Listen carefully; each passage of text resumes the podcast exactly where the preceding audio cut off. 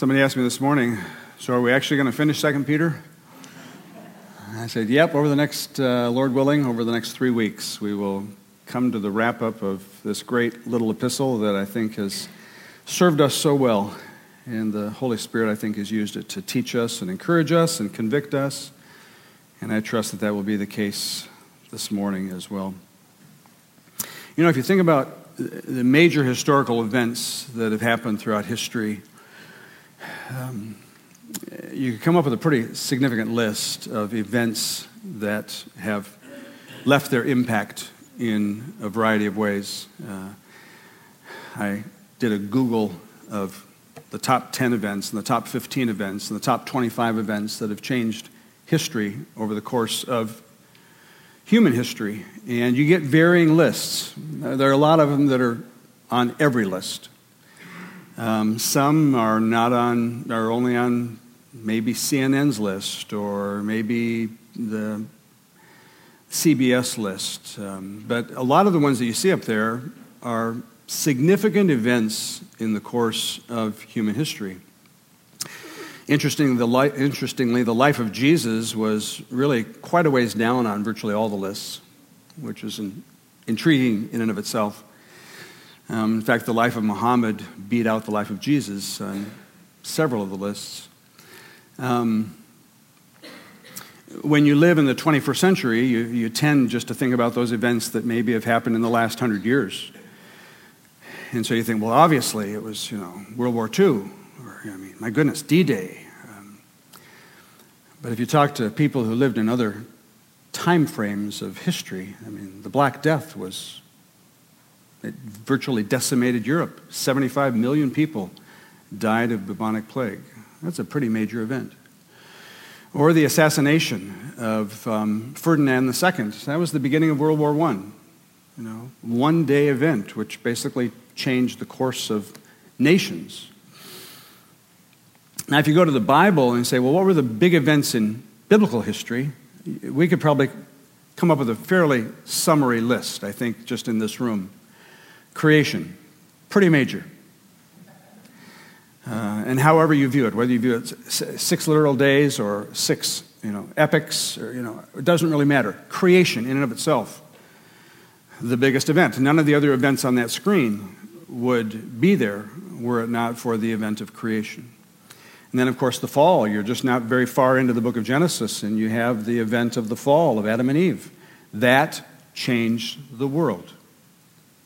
And so many of the things that are up there on that screen right now are the result of that event all by itself. Now, the flood. God judging the world. God deciding, I've got to start this thing over again. And wiping out all of the inhabitants of planet Earth except for one man and his family. And then, of course, you move way far ahead down the pike to the birth of Jesus. Major event. The world didn't realize it at the time. But for the planet to be invaded by the Son of God was cataclysmic. And then the events of his life, his life event, but then especially culminating in his crucifixion and this book tells us that the crucifixion, the death of Christ, um, our faith revolves around the death of Jesus Christ, which then led to his resurrection and his ascension. Now, there's still one event on the biblical timeline that has yet to occur, and that is the second invasion of planet Earth by the Son of God when Christ will come a second time. It's an event that has caused much speculation over the years, lots of interpretation as to how it will happen, when it will happen. Um, Christians in every century have speculated as to whether, well, maybe it's going to be our generation. And of course, there have been people throughout history who, that have scoffed at the idea. No, it's never going to happen. Why do you Christians still hang on to this weird belief. that the Son of God is going to come a second time. It is to this issue that Peter turns his attention here as he moves toward the end of this second epistle. He's going to camp here for the last part of chapter 3. And the topic of Christ's return, as it has been a significant topic for the history of the, throughout the history of the church, it still is. Just because you don't think about it every day, yet maybe you should. Maybe we should think more about the second coming of Christ. Mm, I would like to show you this morning that it probably could impact the way you live out your days much better if we always had before us on the horizon the coming of our Lord. If that was a part of our reality. You see, friends, we will only have a good perspective on the days in which we live now and on our individual lives if we see our lives and our days in light of the bigger story the story of God's redemption, God's plan. We're in 2 Peter chapter 3, and as you're able, please stand for the reading of God's word.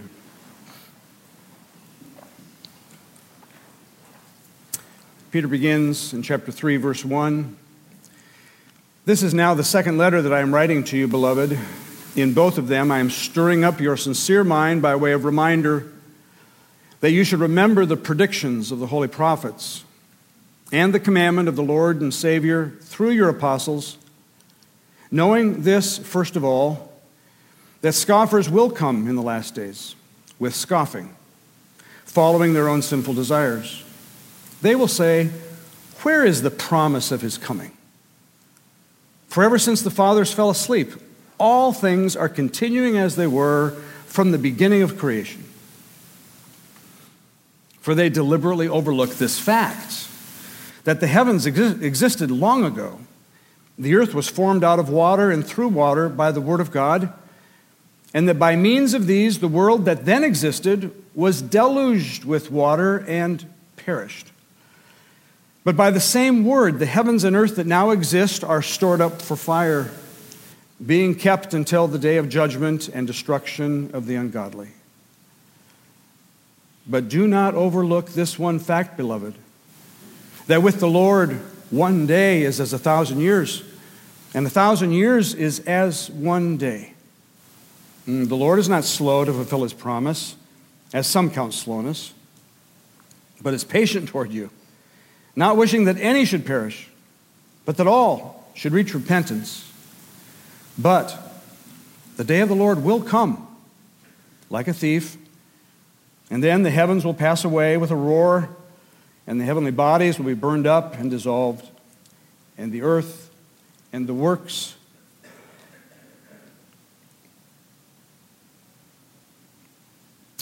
the works that are done on it will be exposed.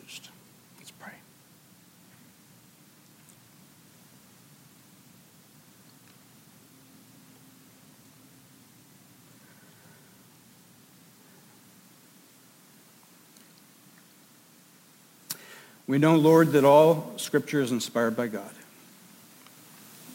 All Scripture is breathed out by God and is profitable for teaching, for reproof, for correction, and for training in righteousness, that the man of God, that the woman of God might be complete. We know, Lord, that man does not live by bread alone, but by every word that proceeds from the mouth of God. And so we thank you every single time we open your word, whether it's here, gathered with other saints, or in our homes with the Bible in our lap. Every word comes from you. And so we humble ourselves before your word. We joyfully receive your word because through it we learn how great of a God you are. Please teach us today. May the Spirit of God be our instructor. May we leave changed in some way that we might glorify God, having been here. We pray in Christ's name. God's people agreed by saying, Amen. So before we break these verses down a bit, um, what strikes me when I read what Peter says here about the second coming of Christ is just how straightforward he is. He isn't some wild eyed lunatic trying to get his readers all fired up. That's not his motive. Uh, there are some preachers and authors today who, TV evangelists, who camp out in teaching about the end times and are pretty much obsessed with this one topic. They seem to always be working the latest world event into prophecy. I mean, I can almost guarantee that someplace, someone in some pulpit this week is telling his congregation how the summit meeting between Trump and Kim Jong un was a fulfillment of prophecy. I can guarantee it. That's not Peter.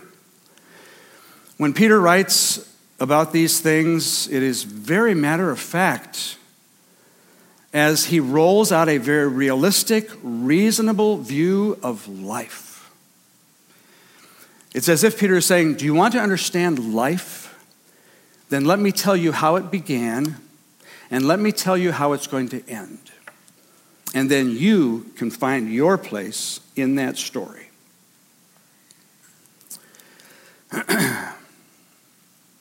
as we shall see, Peter claims that just as God created the world, and just as God sovereignly controls the world even today, He has been working out His redemptive plan and purposes throughout history. That as King of the universe, He will pull down the curtain on this world at just the right time. The final act and the final scene will have played themselves out. And God decides when the curtain falls. And it's in light of that that Peter says, in light of the reality that this is going to happen, this is what I want you to know as the people of God, regardless of what generation you live in, regardless of what part of the world you live in, regardless of your income level, regardless of your education, does not matter. I want you to know how to live as a man of God. I want you to know how to live as a woman of God. Because the day will come when you will meet God. Now, friends, I will say that as we address the coming of the Lord, are you not so thankful that we have the gospel story that precedes it? We could not handle this kind of a message if it were not for the fact that for God so loved the world that he gave his only son, that whoever believes in him shall not perish. Because we're going to be talking about people perishing this morning, but have everlasting life. And so always keep in mind when we talk about the coming judgment, it is preceded by the massiveness of the gospel, the grace of God, the amazing grace of God. And as we shall also see this morning, the, the phenomenal patience of God in waiting as long as He has. Well, let's see what Peter says. First of all, he says you need to remember the predictions. Point number one. Remember the predictions. Now, I always forget. Let me see. We started at 10. We're over at 11:30, right, Will? Or 11:45? 11:30. Okay. 11:30. Okay, we'll see how we go.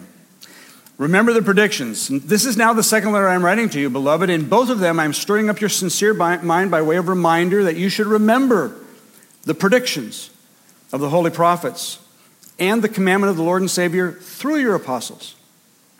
And so, throughout this whole letter, we've seen, those of you who've been here over the last several months, we've seen Peter's concern with reminding God's people. Why? Because we're forgetful, and we especially forget important things. We seem to remember a lot of trivia stuff. We seem to remember a lot of insignificant stuff, but it's the, it's the big stuff that Peter says, I am writing to you again to remind you of these things. He began, began chapter 1 I intend always to remind you. I think it right as long as I'm in this body to stir you up by way of reminder. I will make every effort so that after I'm gone, you may be able at any time to remember, to recall these things. And so the fact is, we just need to be reminded of these things. We need to be reminded of the second coming of Christ. Things that are critical for living good, productive, godly lives. Because I don't know about your days and hours and weeks, but mine very quickly get congested and consumed with a lot of stuff. And so it's in the midst of all that congestion and, and being inundated with all the stuff of life that Peter wants to break through it all, break through the fog, and say, in the midst of doing daily life, don't forget this Christ is coming again.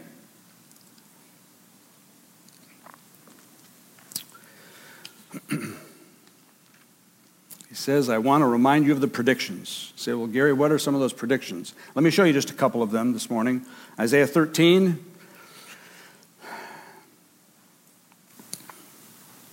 Behold, the day of the Lord comes, cruel with wrath and fierce anger, to make the land a desolation and to destroy its sinners from it. For the stars of the heavens and their constellations will not give their light.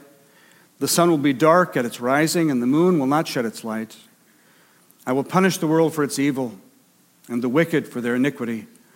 I will put an end to the pomp of the arrogant, and lay low the pompous pride of the ruthless. Therefore, I will make the heavens tremble, and the earth will be shaken out of its place at the wrath of the Lord of hosts in the day of his fierce anger. You say, well, Gary, but wait a minute, that was Isaiah. That was the Old Testament. Things changed. No, friends, they didn't. It's the same God, it's the same plan. That was Isaiah roughly 2,700 years ago, wrote those words. Jump ahead. Revelation 6, when he opened the sixth seal, I looked, and behold, there was a great earthquake, and the sun became black as sackcloth, the full moon became like blood, the stars of the sky fell to the earth as the fig tree sheds its winter fruit when shaken by a gale. The sky vanished like a scroll that's being rolled up. Every mountain and island was removed from its place. Then the kings of the earth, and the great ones, and the generals, and the rich, and the powerful, and everyone, slave, free, hid themselves in the caves and among the rocks of the mountains calling to the mountains and the rocks, Fall on us, hide us from the face of him who is seated on the throne, and from the wrath of the Lamb, for the great day of their wrath has come, and who can stand? That's Revelation 6, 2,000 years ago. See, friends, this world will come to an end. But it won't come to an end because the polar ice cap is going to melt. It won't come to an end because we're going to be hit by a meteor. You see, what's interesting is that many of the world's inhabitants seem to have the idea in their mind very clearly that the world will come to an end. But for them, it's all speculative. And in virtually all of their scenarios, the world's future destiny is either in the hands of humans, and whether or not we will take good care of planet Earth, and figure out how to get along with each other, or it's in the hands of aliens. But what's unique about the Bible's depiction is that the end will come by the intentional, sovereign command and word of Almighty God, and at the very hour He so decides. And no other way. So, yeah, be environmentally smart, but don't worry about the polar ice cap swallowing New York. Set your mind on God and what He has said. The second thing Peter says realize that there will be scoffers in all of this.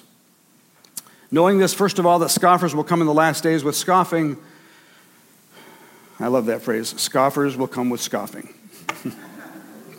following their own sinful desires. They will say, Where is the promise of his coming? For ever since the fathers fell asleep, talking about Abraham, Isaac, Jacob, all the rest, all things are continuing as they were from the beginning of creation.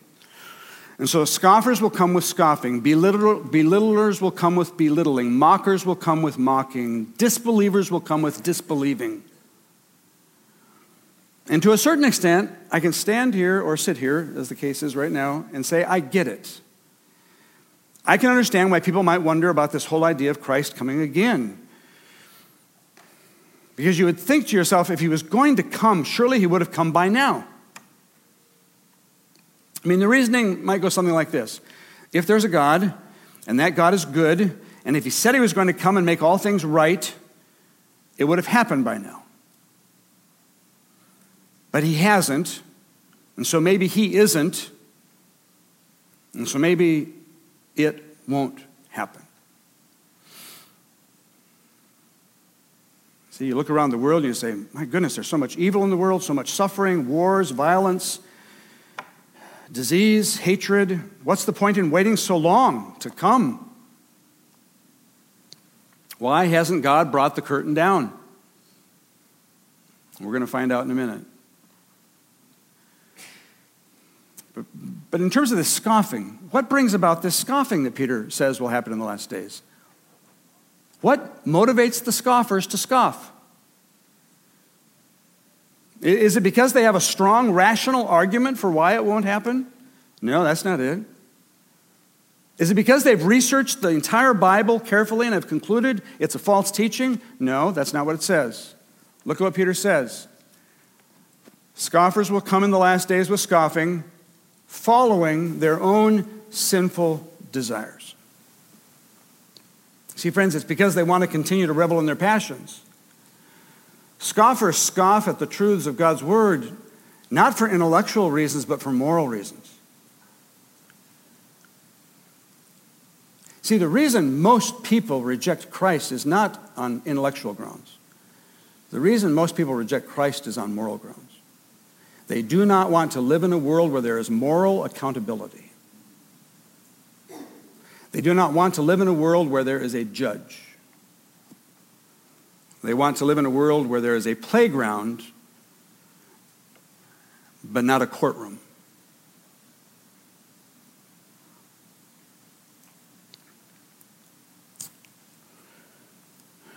And so they say there's nothing to worry about. Carpe diem, seize the day, live for the moment. Judgment, pah, it's not going to happen. The third thing Peter says revisit history verses 5 and 6. For they deliberately overlook this fact that the heavens existed long ago, the earth was formed out of water, through water, by the word of God, and that by means of these, the world that then existed was deluged with water and perished. And so Peter revisits the history of creation. He provides his readers with a history lesson, which is a good place to go. When you're trying to figure out the present, not a bad idea to study history. He says the heavens existed long ago. And someone says, Seriously, Peter, we're going to go back that far? Yeah, we're going to go back that far, says Peter. Because if you're to understand what's going to happen, you need to understand what has happened. You don't want to rewrite history, you want to learn from history. You see, in order to understand the ending, you need to know the beginning. And friends, God is at both ends. Genesis 1 In the beginning, God created the heavens. The earth was formed out of water through water by the word of God. What's that all about? Genesis 1 tells us that God shaped the earth between two areas of watery mass. God said, Let there be an expanse in the midst of the waters. Let it separate the waters from the waters. And it was so. Notice, Peter says it all happened by the word of God. It all happened by the word of God. You know Genesis 1, and God said, Let there be and there was. And God said, Let there be, and there was. Now, Peter says they deliberately overlook this fact. They purposefully, intentionally overlook historical facts. You say, why would someone deliberately overlook the facts of history? Why do you think? See, friends, I think the primary reason why we do not like to look at the past, you know, get this. The primary reason we do not like to look at the past is because we do not want to be in any way restricted in how we live in the present. I don't want to have to think about my yesterdays if it is going to restrain me in any fashion in how I live today. If I have to look at my past, and my past can be filled, your past can be filled with painful stuff. But my goodness, the value of looking at your past and by the grace of God, learning from history so that you can live, better in the present. That's a gift from God. See, the people that Peter was referencing here have very personal reasons for overlooking the facts of history. That's what he says they do. They overlook the facts. You see, you deconstruct history in order to avoid the prospect of judgment. We do this on a small scale all the time, don't we? Kids do this. Little kids do this. I've watched my grandkids do it. They, they, they did something wrong, they got caught, or they know that they're going to get caught. So, what do they do? They construct a version of what happened so as to avoid the blame and punishment so that it goes to one of their siblings or the dog or whatever. Adults do it when we get pulled over for a traffic violation. We reconstruct history. We have some, some friends of ours, they were in a traffic accident a while back. They got rear ended, so you got to picture this. They got rear ended down on Manchester Road, I think in De Pere, hard enough so that their car in turn hit the car in front of them, and that car in turn hit the car in front of them. Four cars. They pulled off to the side of Manchester Road someplace. And while they were waiting for the police to arrive, the guilty driver at the back of the line, an elderly gentleman, pulled his car out into the street to the front of the line. What was he doing? He was trying to reconstruct history. This was history. Boom. And his grill had proof to show it. It's pretty hilarious, and the policeman apparently got a laugh out of it as well. But, friends, we rewrite history in order to avoid the prospect of judgment. And so, when it comes to the bigger idea of God judging people, you got to get this. If I look at the record of redemptive history in the Bible, I am forced to encounter the hand of God and to admit that God did this and this and this and this. God was there and there and there and there. History is locked in. Pearl Harbor was attacked. D Day actually happened. And so did the flood. And so did Sodom and Gomorrah. History is locked in.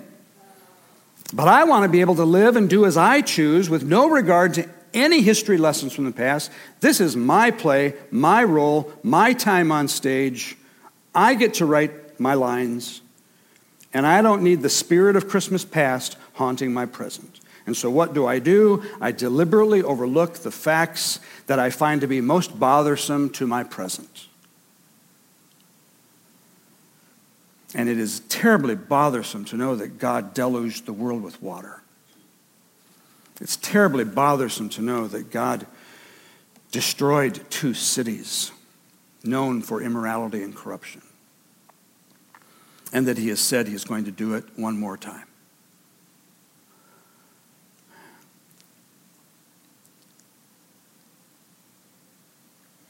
Let's keep moving. Number four.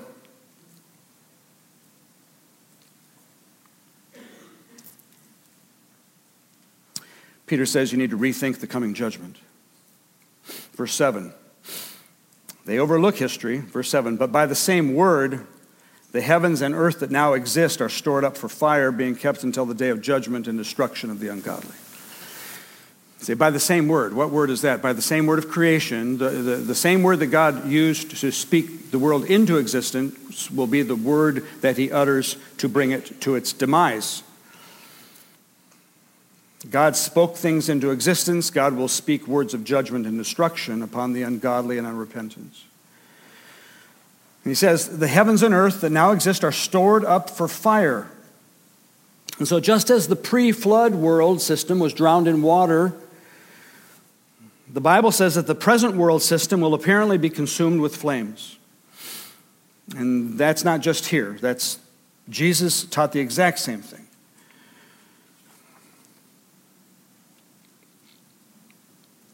But for the time being, God's keeping the world the way it is until the day of judgment and destruction of the ungodly who do not repent.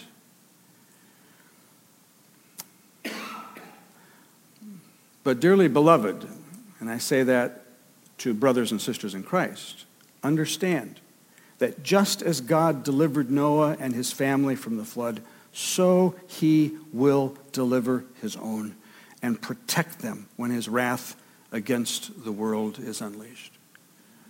And that's where you want to find yourself.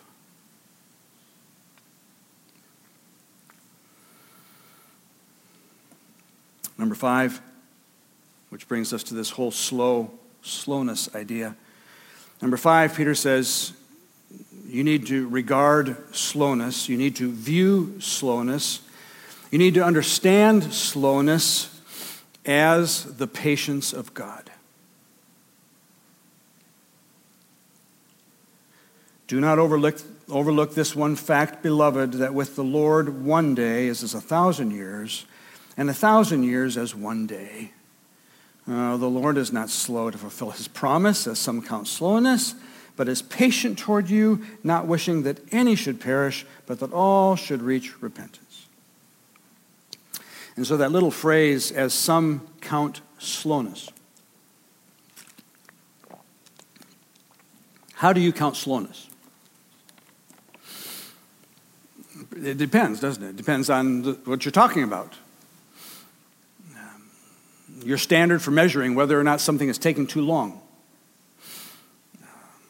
It's based upon your expectations and assumptions about the timing of what it, whatever it happens to be. For example, if you go to a fast food restaurant and it takes more than five minutes to get your order, you're perturbed. You wonder, why is it taking so long?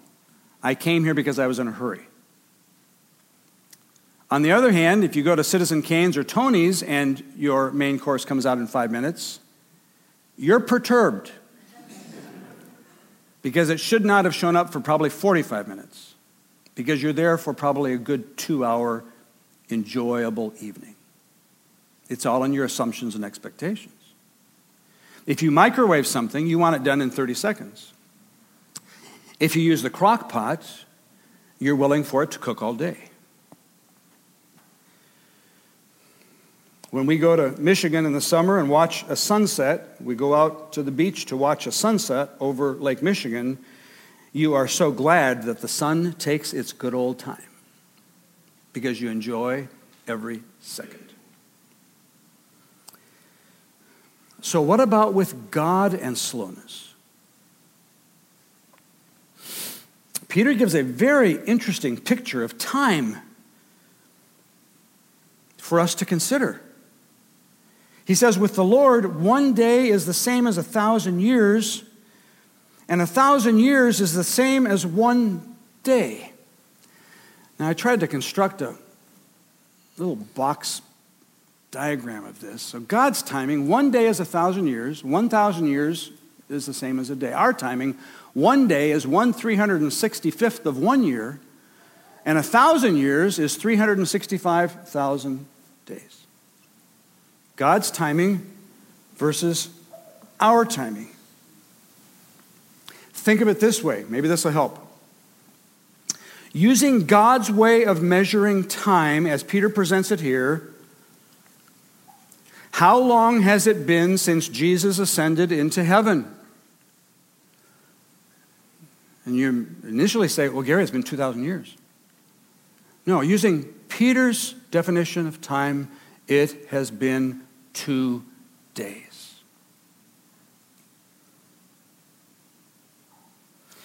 You see, brothers and sisters,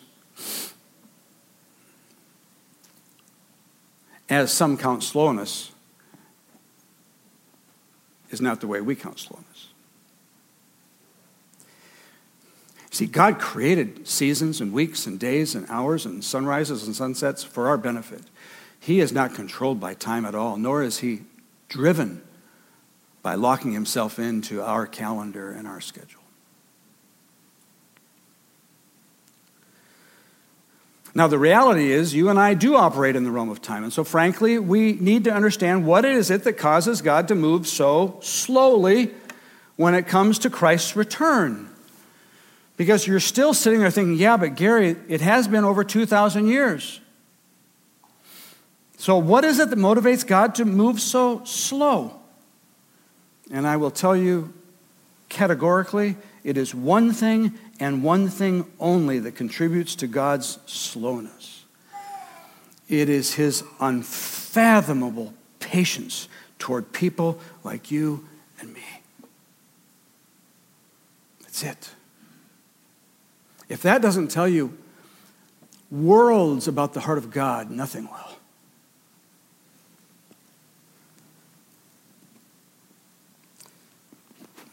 God is so long suffering with some of my extended family. He's so long suffering with some whom you love. He is so long suffering, probably with some of you. His patience, brothers and sisters and friends, his patience is meant to lead you to repentance.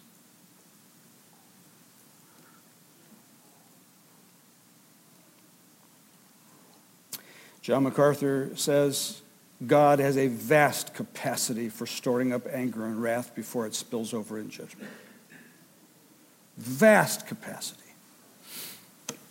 But it will spill over in judgment. Ezekiel 18, God says, Have I any pleasure in the death of the wicked? What's the answer to that? No. God says, I don't have any pleasure in the death of the wicked.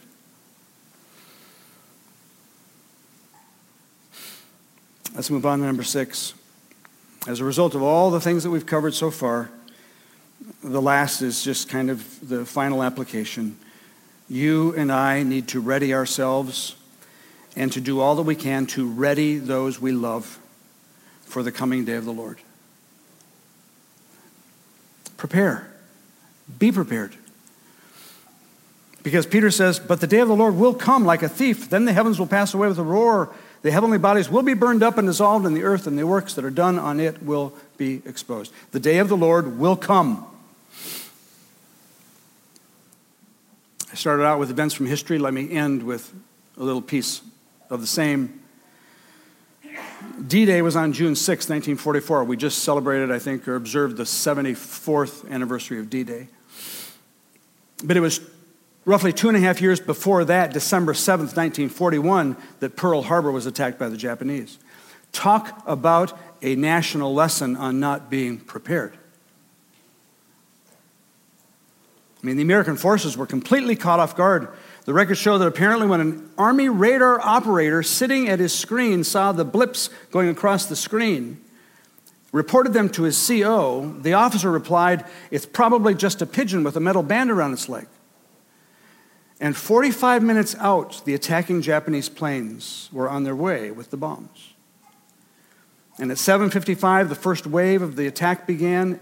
Eight of our battleships and three cruisers were sunk or damaged. 220 planes destroyed, severely damaged. 2,400 of our service men and women were killed.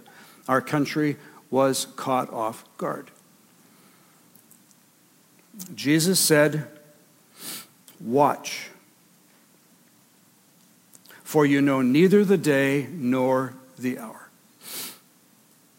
I would say to you this morning, the day of the Lord is going to come. In our generation, in the next generation, don't know. It's on the Father's calendar. And for the child of God, it should not catch you off guard. Therefore, live each day with a sense of preparedness. Am I living this day as if it could be my last. Whether it is my last because the Lord takes me home and I breathe my last breath, or because someplace on the horizon we see the Lord coming on the clouds.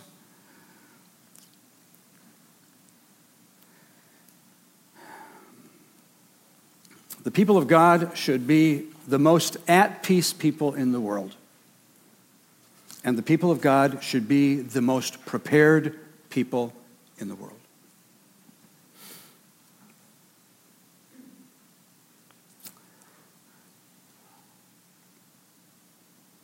The Lord is coming. Even so, come, Lord Jesus. Let's pray together.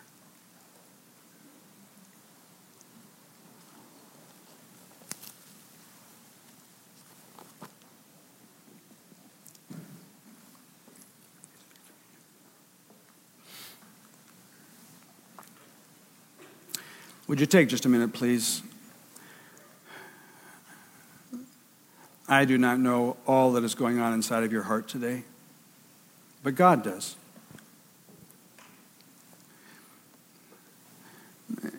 And the one who will come one day as a judge first came as a shepherd, first came as the Lamb of God, first came as the one who laid down his life for the sins of the world.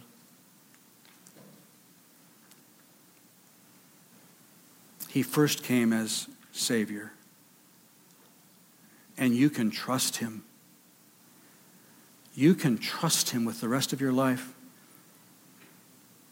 It Doesn't matter where you're at, it doesn't matter what all you've got going on in your world. We've all got stuff. We've all got histories. But today is the day of salvation. Today is the day for you to trust Christ or to renew your trust in Christ. Today is the day for you to come running to the Father and find Him ready to embrace you on Father's Day.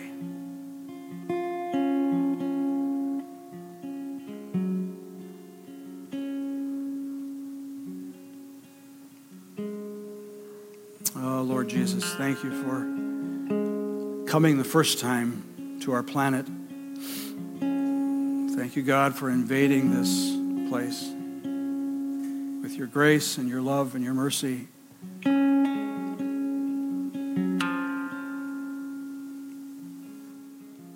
And thank you, Lord, that for those who are in Christ, there is nothing that can separate us from the love of God.